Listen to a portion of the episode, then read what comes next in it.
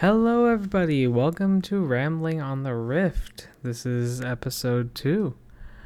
Uh, today is September 24th, and I am currently Silver 4 18LP. So, it's September 24th, so it's been about three days, two days, since the release of Samira, the new bot laner with the wind wall, and god damn, I love her. She's so fucking fun. Like, it's ridiculous how fun she is to play. And I actually do well on her. And she's a marksman. She's an ADC that actually makes a difference in the game, and it makes me so happy. So I'm very happy that um that Riot decided to add her into the game and actually design her. Um, I'm gonna open up my League client really quick so we can uh, talk a little bit about Samira and my performance on her. Um, first off, her concept, like the the Shuriman who was actually betrayed by the Ascendants, or the Ascendants uh, like enslaved her people. I think that's a really cool concept because the past few champions that have been released are n- not Shuriman at all. Um, I know like Sett is Ionian, fucking Philios. Uh, I don't even know. I don't, I don't think he was really anything. Yone is Ionian. Um, Lilia is technically Ion- Ionian, although she's like Spirit Blossom E. Um, so it's cool to get another like lore based champ almost that's like related to the lore and uh, actually from Shurima because it's been it's been quite a bit since we've gotten a new Shuriman champ.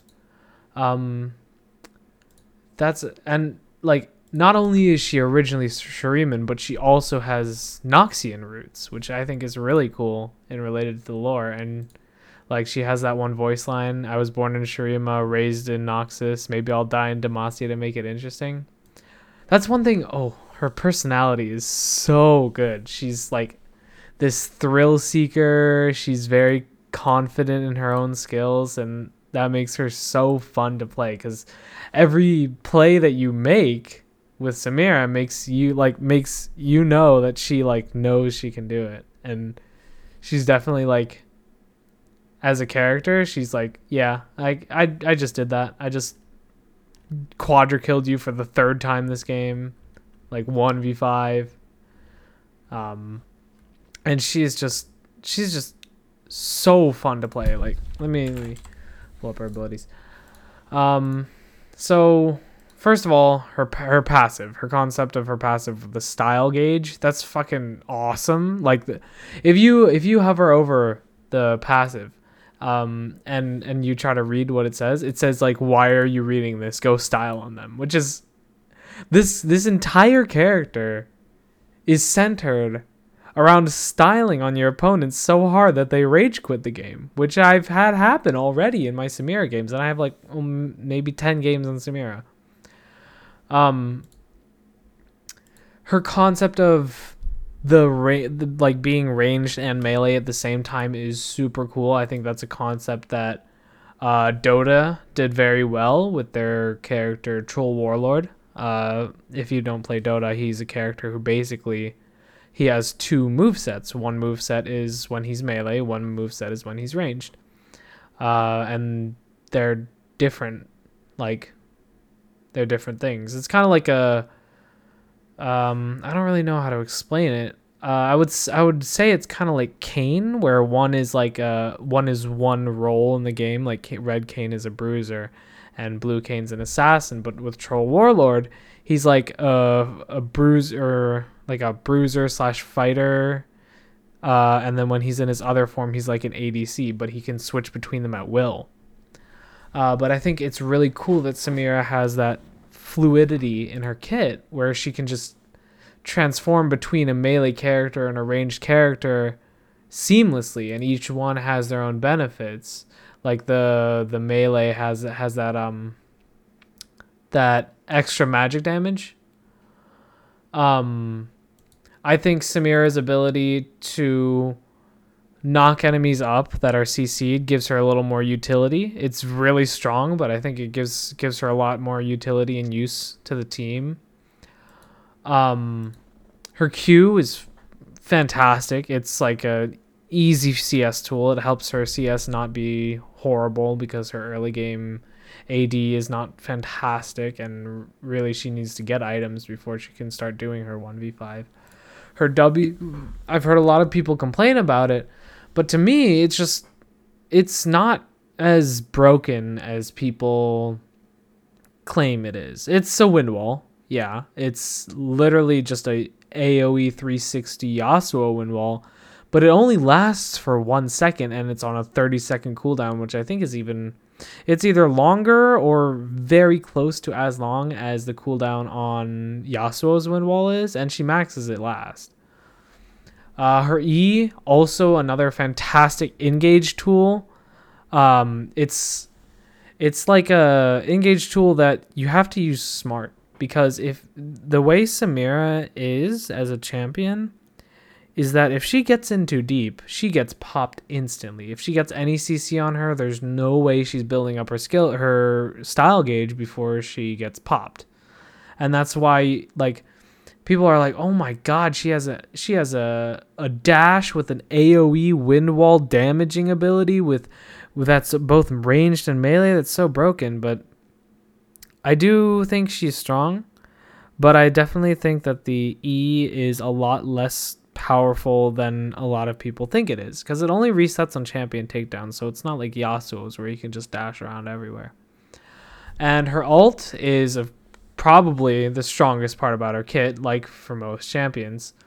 And it's just oh, it's so fun to use when you see that that style gauge fill up and you you can see that you can use your R. It's so satisfying, and then you just use it, and then you just dash onto the next person because it's almost guaranteed that you get a kill with it.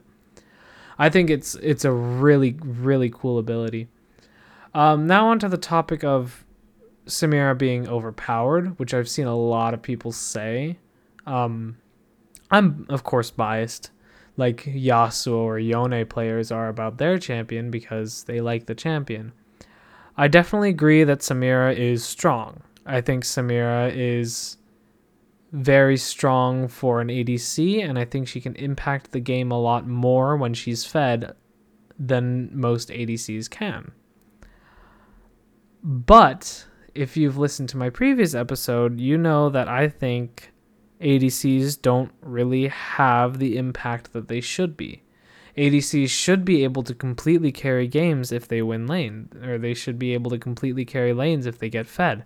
And um, and Samira being a Yasuo esque character, the the one v five god or goddess in this case, I think it's a huge step forward for ADC players. And being an ADC player myself, I love this champion because I I felt like I was able to actually influence stuff. I felt like I was able to actually carry games. I was able to triple kill people easily. I was able to make the enemy team complain that I was overpowered, and that felt good because normally I don't get that as an ADC.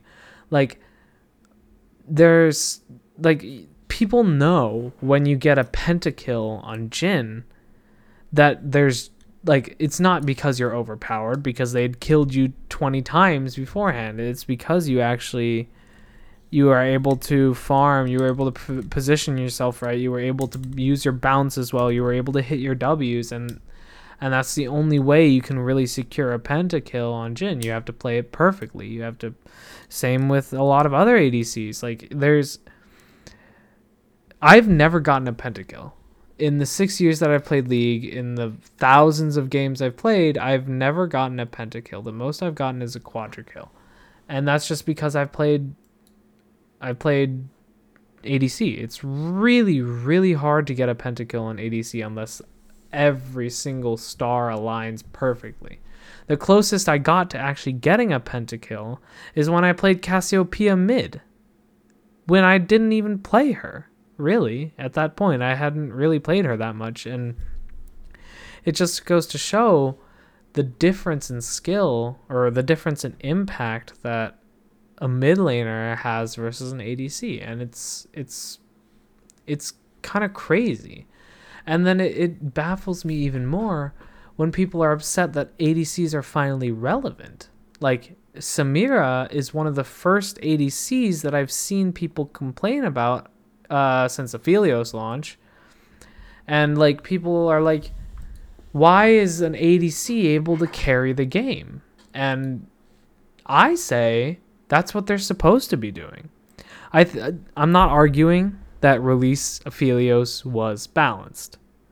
I just don't think that Aphelios 40 nerfs in a row is balanced either.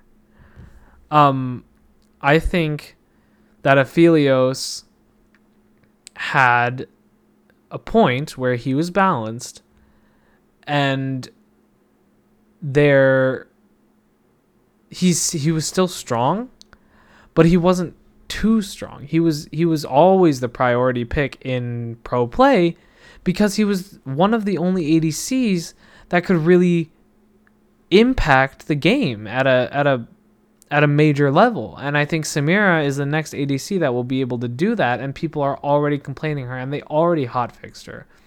I believe that the hotfix was justified. I don't think she, like 70 HP is a shit ton. 70 base HP is a shit ton and I as a as someone who wants to play Samira, I don't think that's uh, it doesn't make me happy. It doesn't bring me joy that Samira lost 70 base HP and 100% scaling on her ult.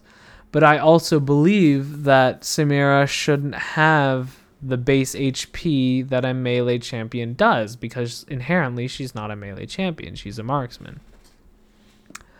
Um, I think that it was a good hotfix, but it makes me fear that Samira is going to have another Aphelio situation. I fear that they're going to gut her and she's going to be absolutely useless. Now, I still will play her. Even if she's absolutely gutted, I will still play her. I will probably get her to Mastery 7 because I I just adore playing her. Um, and I will revel in the tears of people who cry that she's overpowered as I do so, even if she's gutted. I don't give a fuck. Um, I think Samira is a huge step forward for Riot's dev team in regards to ADCs. And I really hope to see more stuff like this in the future. Uh, more stuff like this in the preseason upcoming. Uh, more stuff like this in the future of what Riot plans to do with ADCs. And I just I'm I'm in love with Samira, and I think she's one of my favorite champion designs for a long time. And I just wanted to thank Riot for creating this champion. So I think that uh, that's gonna wrap it up for um, this episode. So I will see you guys later. Thank you for coming by and listening.